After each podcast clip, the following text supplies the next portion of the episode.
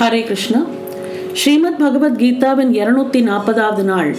பகவத்கீதையின் பதினாறாவது அத்தியாயம் தெய்வ அசுர சம்பத் விபாக யோகம் சிந்தித்துக் கொண்டு வருகிறோம்.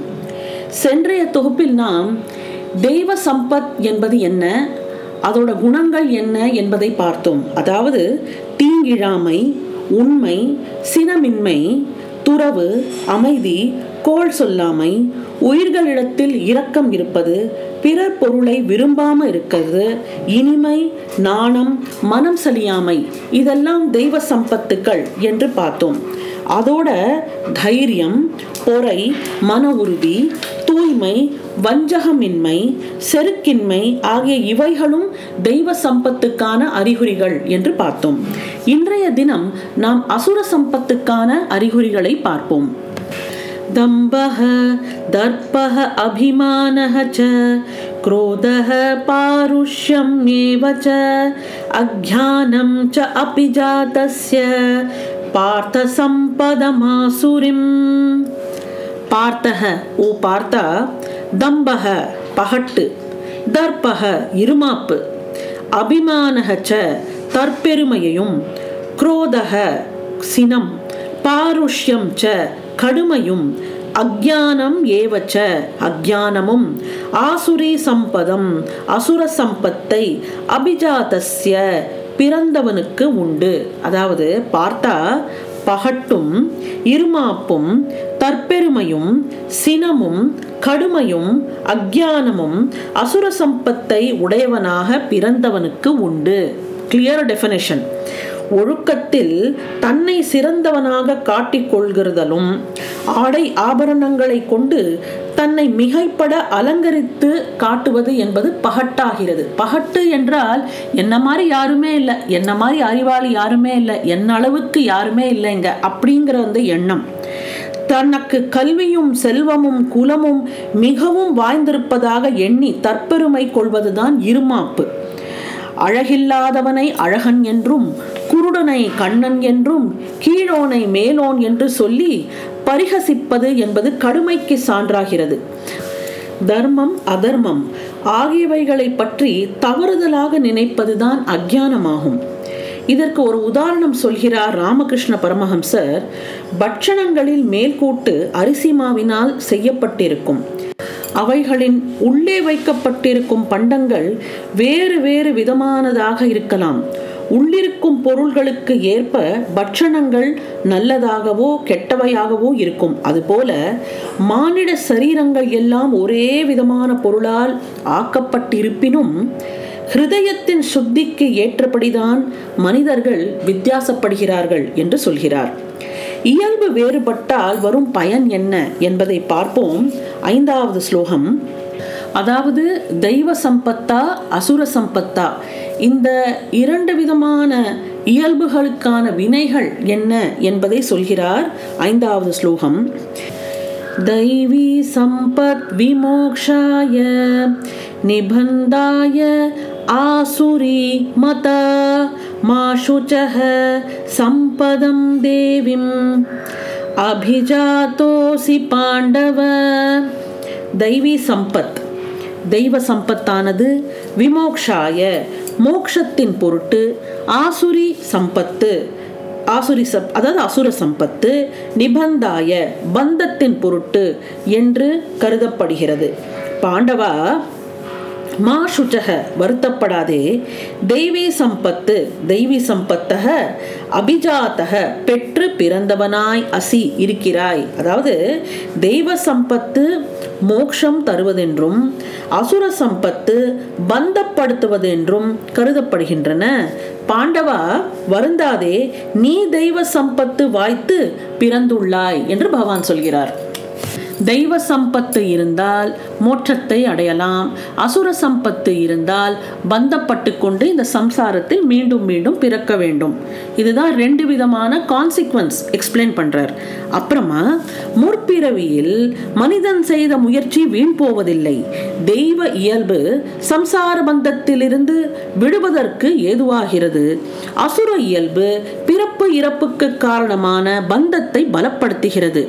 தன்னிடத்தில் உள்ள இயல்பு எத்தகையானது என்று அர்ஜுனனுக்கு சந்தேகம் ஏற்பட்டிருக்கலாம். ஜீவனுடைய முக்கால நிலைமைகளை அறிகிற பகவானுக்கு அர்ஜுனனுடைய வரலாறு நன்கு தெரியும். அவனுக்கு ஆறுதல் சொல்வதோடு தெய்வ சம்பத்தை உடையவன் அவன் முக்திக்கு தகுந்தவனாய் இருக்கிறான் என்கிறார் பகவான். அதாவது ஒரு ஜன்மத்தில் அடைந்த பயிற்சி அடுத்த ஜன்மத்தில் அந்த ஜீவனுக்கு இயல்பாக அவனிடத்தில் அமைகிறது என்பதும் இந்த ஸ்லோகத்தில் இருந்து நமக்கு விளங்குகிறது. இதெல்லாம் இந்த தெய்வ இயல்பு அசுர இயல்பு இதெல்லாம் கேட்கும்போது ஆட்டோமேட்டிக்காக நமக்கு தோணும். நமக்கு எந்த விதமான இயல்பு இருக்குது நம்ம எந்த சைடில் இருக்கோம்? அப்படின்னு ஒரு ஒரு சந்தேகம் வருது இல்லையா? அந்த மாதிரி சந்தேகம் அர்ஜுனனுக்கும் வந்திருக்கிறது. ஆனால் போன ஜென்மத்தில் நம்ம என்னவா இருந்தோம்? அதுக்கு முன் ஜென்மத்தில் என்னவா இருந்தோம்? நம்மளோட இந்த கம்ப்ளீட் ஹிஸ்ட்ரி இந்த வரலாறு என்பது பகவானுக்கு தெரியும். அதனால் அர்ஜுனனை ஆஸ்வாசப்படுத்துறதுக்காக பகவான் சொல்றார் நீ கவலைப்படாத மாசுச்சக கவலைப்படாத. நீ வந்து தெய்வ சம்பத்தோட தான் பிறந்திருக்கிறாய் அப்படின்னு அர்ஜுனனுக்கு ஆறுதலா சொல்றார்.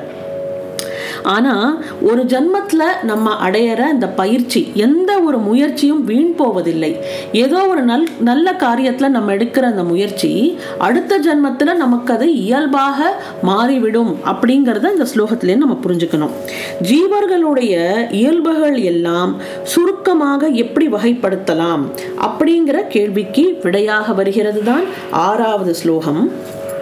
द्वौ भूतसर्गो लोकेऽस्मिन् दैव आसुर एव च दैवो विस्तरशः प्रोक्त आसुरं पार्थ मे शृणु பார்த்தா அஸ்மின் லோகே இந்த உலகத்தில் தெய்வக தெய்வீகம் என்றும் ஆசுரகச்ச அசுரம் என்றும் துவௌ இருவகை பூத சர்க்கோ உயிர் பிறப்புகள் தெய்வக தெய்வ இயல்பு விஸ்தரஷக விஸ்தாரமாக புரோக்தக பகரப்பட்டது.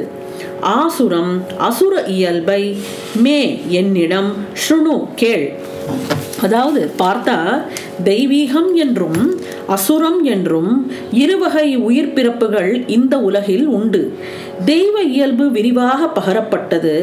அசுர இயல்பை என்னிடம் கேள் என்று பகவான் சொல்கிறார். அதாவது அதாவது இந்த உலகத்தில் இருக்கும் ஸ்தாவர ஜங்கமங்கள் எல்லா இடத்திலும் எல்லா விதமான உயிர் வகைகளிலும் இந்த ஏற்றத்தாழ்வோட தெய்வ சம்பத்தோ அல்லது அசுர சம்பத்தோ கட்டாயமாக உண்டு.